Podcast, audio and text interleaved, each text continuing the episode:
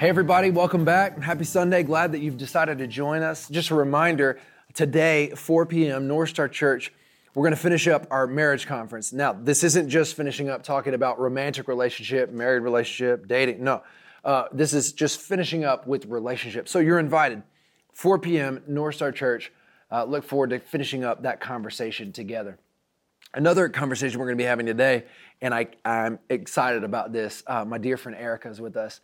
And Erica uh, came a couple weeks ago. I shared three prayer points at church that we were going to be praying for. We prayed for our, our dear brother Jay, who's serving in federal penitentiary right now as a missionary, and uh, TC. And we prayed over healing over TC. And just you heard uh, a couple weeks ago from him about just the miraculous healing that he experienced and uh, after that service, Erica came up to me and shared with me how we can join in the third prayer request, which was uh, we prayed over our community in Knoxville with the shootings that are happening uh, in one of our, uh, in just one particular neighborhood, pretty much, of, of our city, Knoxville, Tennessee. And Erica has uh, intimate relationship with that uh, circumstance in our city. And so today she's going to be sharing a little bit about that and her story. And Erica, I'm just thankful that you're here. Thank you for doing this. Uh, I know God has you in a very special and particular place um, because when we decide to pray for those three things, I just don't think it's an accident uh, that you were there with us that day and a part of our church. And our prayer was that we would see the kingdom of heaven begin to advance wherever we are. And, and we see that right where we were praying, God has his, his people there. And so we're excited just to hear from you, hear your story and all that God's doing, uh, where you're at. Um, Erica, bring us in a little bit about what you do and then how we as the church can join in uh, connecting at this, at praying over this situation. Bring us in a little bit. So, um, what I do, I'm a juvenile probation officer. We do intensive probation with kids from generally 14 to 18 or 19. Um, there's three of us who are the type of probation officers that kind of go out into the field. Um, so we're, you know, we go into the schools, we go into the homes, we go to their jobs, on the streets, wherever these kids happen to be. We meet them where they are and, you know, just kind of make sure that their needs are met and help them to move forward. Um, what we have right now, um, we have, there's a gang war. Um, it's been going on for, I think, about a year and a half now. Um, we, as far as me and my coworkers, we have clients and families that we work with on both sides of this thing. Um, we have families who are involved with the shootings and the people who are pulling the trigger on people, and we also have families who are losing their children to this violence. Um, so I'm seeing I'm seeing it from both sides as far as the pain. Um, you know, we have people who are doing their best raising children in an environment that may not be the best, and now their children are locked up and will likely be locked up for a long time.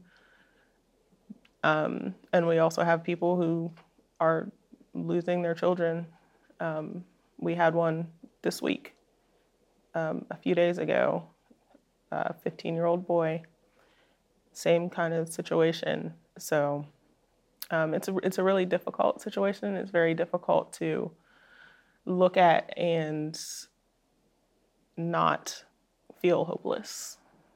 What would be your um, word of advice or encouragement to us as we look into this situation? Like, what's your word to us for that? Um, I think one of the biggest things, um, I mean, first of all, as believers, we need to be praying for these families. Um, there's there's a lot of pain, a lot of hopelessness in these communities right now. Um, but I also think that it's important to look at these people as human beings that are struggling. Um, you know, there's a lot of talk about, oh, it's just black on black crime, it's this community, it's what we expect from black kids in situations like that. And that can actually be really damaging. Um, for one thing, it kind of sets an expectation from on the one hand where you know if this is all you're hearing and you look and things like that then that's all that you're going to see um, whereas in my situation i look at them and i see these children who are struggling and just have no idea what else to do um, we have families who just get caught up in gang life largely because it's what they do. Um, a lot of our a lot of our children have moms, dads, uncles, aunts, cousins, entire families who are involved, and they feel they have no choice. Um, we also see, I mean, a lot of times when they try to get out of the situation, there are repercussions. Um, and so, you know, they just think that they're stuck. This is all they see, this is all they know. I'm gonna get out here and I'm gonna deal drugs, I'm gonna pick up these guns because this is all I see. It's often parents who are leading their children into this sort of thing. Um, so I think it's really important for us to understand that it's not just, you know, like a black on black thing. It's a I just don't know what else to do with my life sort of situation. I love that. And and I was, you know, it reminds me of I'm sitting with a family this week and I'm walking through um, just relationship stuff. And it ties all back together in, in this. And here's kind of my encouragement as we think about how to even communicate and process these situations that are, are so difficult and challenging. Um, but I was talking to this family, and um, they were telling me the truth about their relationship, the truth about the other person. And the truth is, they were not doing this, and they weren't measuring up here, and they weren't doing this, and that was the truth. And I said, This isn't about me, but the still word helps us understand what the truth really is. What does God say about that person? That is the truth. Many times we want to say the truth is what I perceive to be the reality is they are shooting, so they are shooters. That can be true, but there is another truth that is how we, as in the kingdom of God, speak about other people. We only speak the truth. So we adopt God's truth over their life. So, yes, they may not be doing this or maybe doing this, but who are they? What are they? These are made in the image of God. And what would it be like if you knew that about yourself and about the other person? What if you really grasped the fact that you had a, a godlike thing attachment to you? You were created in the image of your Creator. And so was the person that you are going after. And God has some truths that He said about you and invited you to receive over, receive over your life. But many times, we live inside the truth of what we perceive, not the truth about what God has told us that we must observe and see and perceive. This is the thing that actually brings healing. And so, as we observe and as we kind of feel from the outside looking in, let's adopt the truth about what does God say about this community? What does God say about these people? And in any relationship, uh, those things that you've got the list of what is true, are those on God's list about that person? and I believe it brings healing in every relationship when we adopt God's truth um, in, in any situation. And that's exactly what you said. And then God redeems all these things. Uh, his essence is love, and love is going to bear all things, it hopes all things, it believes all things. And so it gives us a greater scope of the reality of who we really are. And when we adopt God sized truths, uh, I, believe, I believe healing and wholeness begin to take place. And outside of the truth, this Bible indicates that there's sin, and that's just going to create chaos and it's going to devastate everything. So um, I just encourage all of us let's, let's grab hold of God's truth and what He says about the community. Now, Erica, um, bring me into your story because your story is, is, is just a, just an incredible story. Just the fact that we're sitting together today talking about the faithfulness of God. Um, I, I want to hear, hear, hear your story a little bit. So I grew up in a Christian home. Uh, my mother had me in every possible church activity. Like anytime the doors were open, I was there. I was it. We had like two and three services on Sundays sometimes. Um, Wednesday night Bible studies, I was always there. Vacation Bible school, um, Awana, and anything. We had Hallelujah night for Halloween because I wasn't allowed to go trick or treating. So we were at the church for that. Um, and I was also, besides physically being in the church, I was also raised with the knowledge of the gospel and the truth of, you know, who Jesus is. Um, I gave my life to Christ myself when I was seven and got baptized then. Um, and, you know, I was used to living what the good Christian life, doing all the things that I was supposed to do. And, you know, anything that might be sinful, I would scold my friends. Like I had friends who were not believers at all, had no idea what I was talking about, but um, you know, I was that child. Yeah. Um, but also during that time, I was a victim of sex trafficking, um, which for me meant that there were people who were supposed to be taking care of me and instead were basically selling me um, throughout my childhood. Um, when I was 14, I ended up getting pregnant and had an abortion. I wasn't really given a choice. Um, I honestly don't know what I would have chosen, but I didn't have a choice in that situation. Um, and that experience was shattering. Um, I mean, there's there's a part of myself that I think will always be changed because of it. A few years pass, I'm I find myself in the same situation again. Um, I went this time on my own to an abortion clinic, and I just remember sitting there and just praying to God for a way out. Um, I mean, I had been through it before. I knew that I would probably never get over it, but I felt like I had no choice. So um, I was just sitting there praying, like, God, please show me an alternative, help me find my way out. Um, at the time, I was also afraid that if I didn't do it, that something terrible would happen to my family or any of the lies that I had been fed would come true. Um, so I just remember sitting there praying, and it was my turn. Um, I remember the nurse calling my name, and just a really weird thing happened where it was kind of like on TV where they're like pausing a scene and then there's just like a focal point. So I hear my name in the background and it's almost like I couldn't really reach that person. Like it wasn't really real, like it might be a dream or something. Um, and I turned and I looked next to me. There was a person sitting next to me who just kind of looked at me and was like, "Oh, you're really nervous, aren't you?" And I'm like, "Yes." I mean, it was you know really strange. Why why are we even talking to each other right now? This is not what we do. Um, and that person was just like, "It's gonna be okay." And at that point, there was no part of me that believed it was going to be okay. But you know, I'm in this really strange situation, having this really bizarre conversation, and I'm just like, okay, it's gonna be okay, sure, yeah, you too, okay, good luck. Um, and she said, hey, look up this scripture. It's in Psalms 105, verses 14 and 15.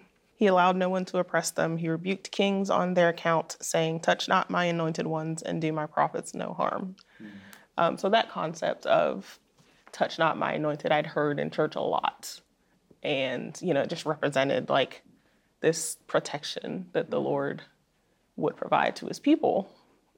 And, you know, I thought it was really strange that, you know, we're sitting in an abortion clinic and somebody's like, hey, read this scripture. Mm. So I read it and I turn and that person was gone. Um, and it was almost like someone pushed play on everything else going on around me. Mm and the nurse is calling my name, and I just kind of look around, and I just got up and walked out. Um, I cannot explain why I even got up and walked out, but I just knew that I was not going to be harmed in that moment. and neither was my baby. So how how old were you at that point? I was 16. 16. And so that whole time are you are you kind of still like at church all the time? Yes. So you're you're there, you're going through that, and the backside what nobody knows is that you're walking through a whole life that nobody has a clue about. Yeah. And so, you know, as I'm thinking, and I'm just talking to you, I don't know who's going to be listening to this today, but the person who feels like when I walk into a church, I'm the only one whose life is falling apart. I'm the only one who's going through this. You can clearly say, well, with great confidence, you're not the only one.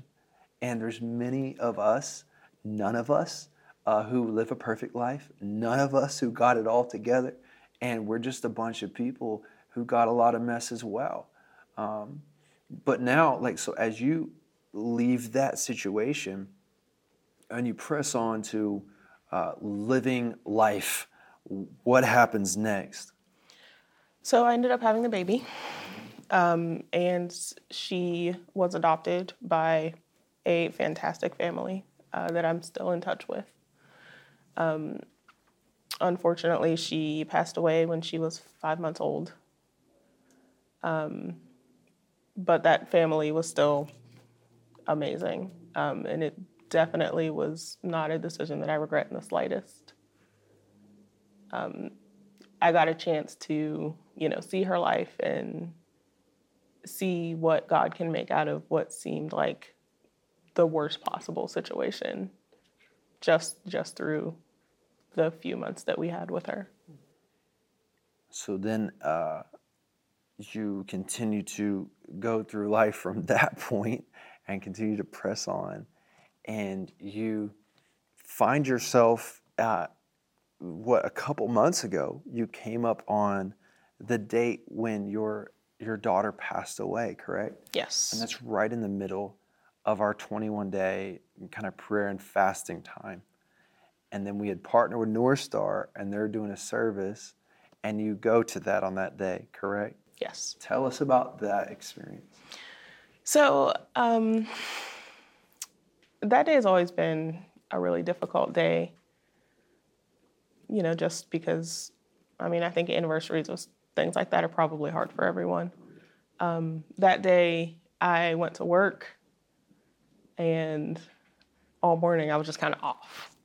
And I was like, you know what? I know that North Star is having this service at noon.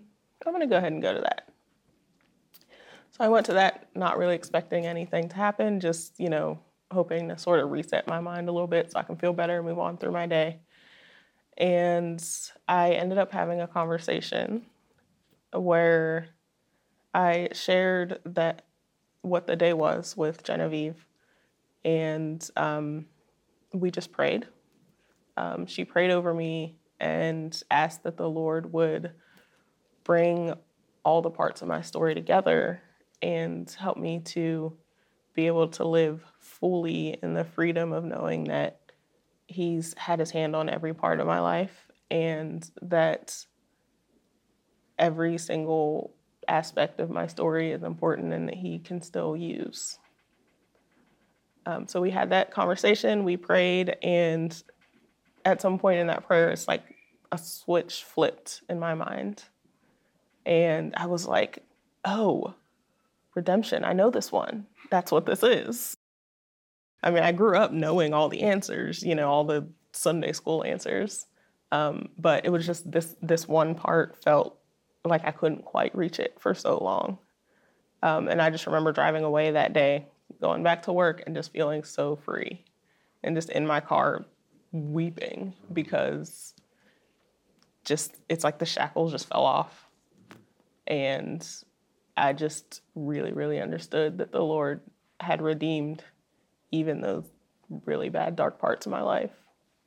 Had you ever told anybody? I mean, I guess outside of that family, like, had you ever really shared that with anybody before? Like, this is the day, uh, kind of what your story and what you'd gone through. Had you ever told anybody about it? Um, a little bit. I have a few friends who kind of knew. Um, it just was not a thing that I talked about very much. Um, for the people who even knew I had a baby, I never shared where she came from. Um, and there's very few people in my personal life who even know that. Um, it just wasn't a thing that I felt free to talk about just because it just seemed too messy. Yeah, oh, no. The the Bible. I, this is such an encouragement because it's something that almost it feels counterintuitive to tell something or to bring something out uh, that's hard to talk about, and especially in church. And but the Bible is so clear. It's it just says confess one to another, pray for one another, and then be healed. There is an element to confession and to bringing out, especially in the in the fellowship of believers, where things are coming out, but they don't just just get revealed there's an element of the confession and then the response of the person that you're in fellowship with to pray over you, and then healing comes through that. That's just the instruction of the church. And so, if we, it's like almost what I was talking about earlier. It's like this truth doesn't feel like it should be true, right? The better truth is what I want to believe is this is too much, and I just want to hide that and I don't want to tell anybody because when I tell somebody, I'm not going to get healed. I'm going to get hurt again or more. I got to relive the hurt. And the reality is, what the Bible instructs us to do is to bring that before each other into the most safe spot in a believer to know. And this is what why believers are so important in this process because we know that you're not perfect. I know you're not perfect. You know I'm not. But as we reveal ourselves to each other, then what we're going to do is I'm going to pray over you and in healing, like a spiritual kind of healing, like a supernatural inward man healing is going to happen in each one of us. And I, I just want to encourage us as we process the truth out, because there's a lot of people listening, and, and I think we just live a truth that we want to invent, and it feels better to be right. But the word would instruct us differently. And then healing is what you're talking about. You experience like this inward like freedom and then, is there any more to that story, or now it's just like, is it? What is it like now that that freedom has happened? So, what I found um, since that moment, and also I think part of it was just in the time of prayer and fasting. Um, all the places that I had kind of kept, kept covered up for most of my life, the Lord has been there waiting to shine his light into it. And he speaks in those areas just as much as he does in any other part of my life. And he has been doing that like constantly right. ever since. Yeah. Um, it feels it feels like he's just been like really pursuing me. Um, at the end of the time of prayer and fasting. It was right before my birthday. And I was turning 33, which I was calling my Jesus year. Um, and I prayed that the Lord would show me how I can use like my newfound freedom and share my story of redemption and just I mean my my life in general. Um, I asked him to, you know, show me how how to do that, and I was just like, "Here's all of me, God. I'm gonna let you take this and do with it what you will." And um, I was talking to one of my friends in life group who was like, "Hey, you know, the story of the woman at the well," and I'm like, "Yeah, it's a great story." Um, she was like, Yeah, well, you know how in that story, this woman had this encounter with Jesus and could not wait to go and tell everybody she knew. I mean, and her story wasn't pleasant either. Um, but, you know, she did. She was like, I met Jesus and he changed my life, and you guys have to know about this. Um, at the time, I was like, okay, yeah, that was great. Ever since then, almost daily, the Lord has been putting some kind of reference to the woman at the well in my face. um, basically, a flashing neon sign that's like, hey, Erica, you need to tell your story. And I'm like, I'm not going to do that, but cool. I mean, everywhere. At work, someone randomly was talking about it. I would turn on the radio and it was there. I mean, like, God was hardcore after me. Um, and yeah, I just could not escape it. And that's kind of how it's been. Yeah.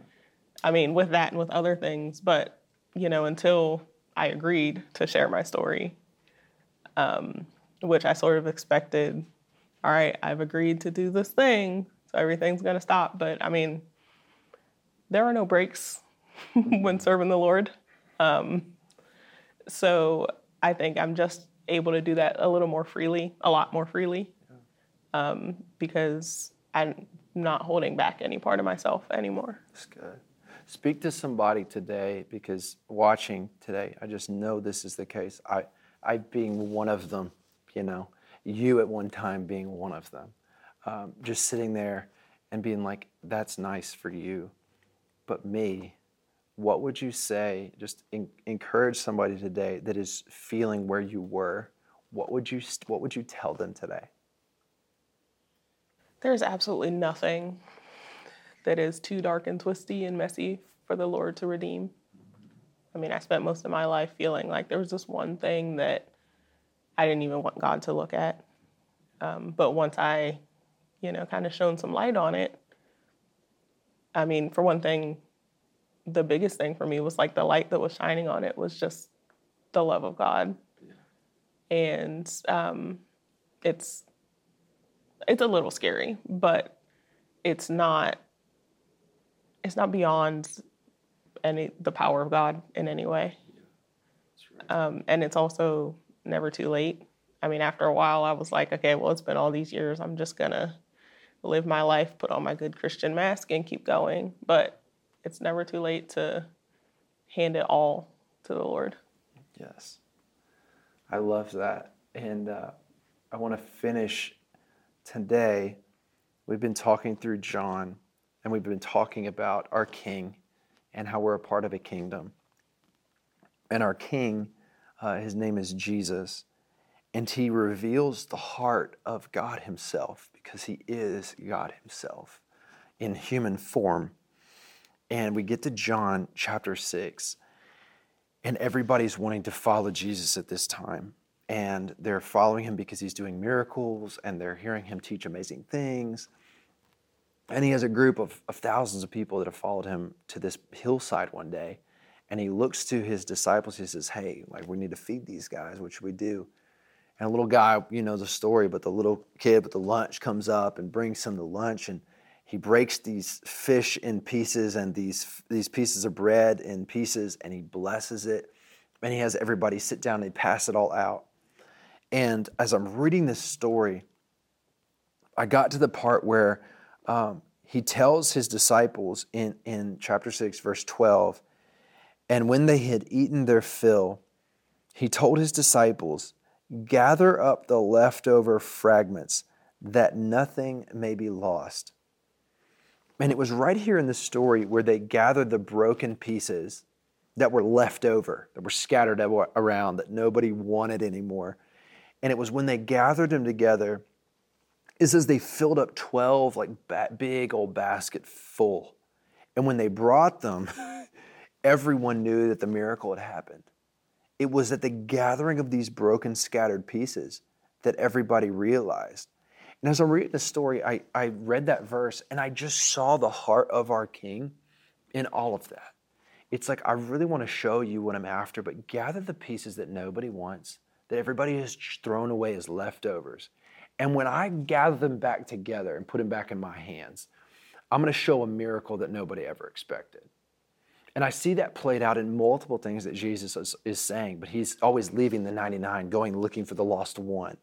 Uh, it talks about our lives being clay, earthen vessels filled with great treasure. It means we're fragmented and we're broken and we've got ships and we're pieced together. But the reality of our good God is that reveals His goodness. He is a really good God who's decided to pour His self into earthen vessels. That means like inside this shell, like this shell is not perfected but He wants to reveal His great glory and His love to each one of us, which is why He created the world just to show off love and show His essence, to be who He is. And so as we live life in 2021, where there's a standard of perfection or a standard of life we're called to live, or the rules that we think we should live by and measure up to. And the reality is, none of us are. None of us can. None of us have. And yet, when we reveal, when we're, the love of God is revealed to us, like in a revelatory way, where the eyes of our heart are actually enlightened, where we get to see, which is what you had an encounter, like a fresh encounter of enlightenment to see the reality of the essence of God. You are transformed from the inside out, and it begins to transform your action. And I would say, just as we continue in and understand our King, our King's essence is a being who wants to meet everyone right where they are. And he wants to gather the broken pieces and he wants to gather them together. And if we place the broken pieces into the hands of our Savior Jesus, I guarantee you that's where the miracle is discovered. But it's counterintuitive to our thinking. I believe I've got to do something to fix it. I got to piece back together this thing that I've broken. And I don't know about you, but in my personal life, I would try to piece it back together. And I thought, I'm getting really good. I'm finally getting to the place where it's getting back. And something happens to where the whole thing broke apart and I was back at square one. And, and you get to the place where you're like, I am hopeless. But hopelessness doesn't have to be uh, where we are today. You're still living with, you even said, I'm going to be changed and work through things for the rest of my life. That's the truth. But you get to work through it with a, with a filling from a good God who's reminding you over and over, I've got your back. I'm right there with you. I'm never going to leave you. What the enemy meant for evil in your life, I'm turning towards something good. So we always have this hope. And the hope is one day face to face, we will see this Savior, and His name is Jesus. And so today, if you're sitting there saying, I'm just holding the broken pieces of my life, I want to tell you, you don't have to hold them. Actually, give them to Jesus and let Him meet you right there, right where you are. Just tell Jesus what the, what the thing is that you feel like you're holding. Uh, invite Him to just come into your life today and turn something into something beautiful because you don't know how to do it. And if you're at that place, just call out to Him. And uh, as you do, I just want to pray over you today. And after I finish praying, would you do something for me? Would you go to midtownknox.org and would you just hit the connect button? I'd love to connect with you, walk with you in the season. Uh, we'd just love to be here for you right where you are. I believe that God has placed His church in this city to be His hands and feet. And so if we can serve you in any way, please let us know how we can connect with you. Just hit connect right on our website and you'll see the link below. Right now, I want to pray for you. And uh, just know that as you pray, your prayers are just as important as mine. Uh, but I want to add to it, and I just want to pray, pray with you right where you are. The Father, I just pray over um, those watching today. And thank you so much for your truth that you meet us right where we are. And you've loved us so much, and you displayed it. For those asking the question, Lord, I don't know, uh, you say you love us, but I don't know that I see that. Uh, Lord, I pray that you would give them just a very clear picture of the cross that day, where you didn't have to do that. You didn't have to die. You didn't have to reveal your love in that way.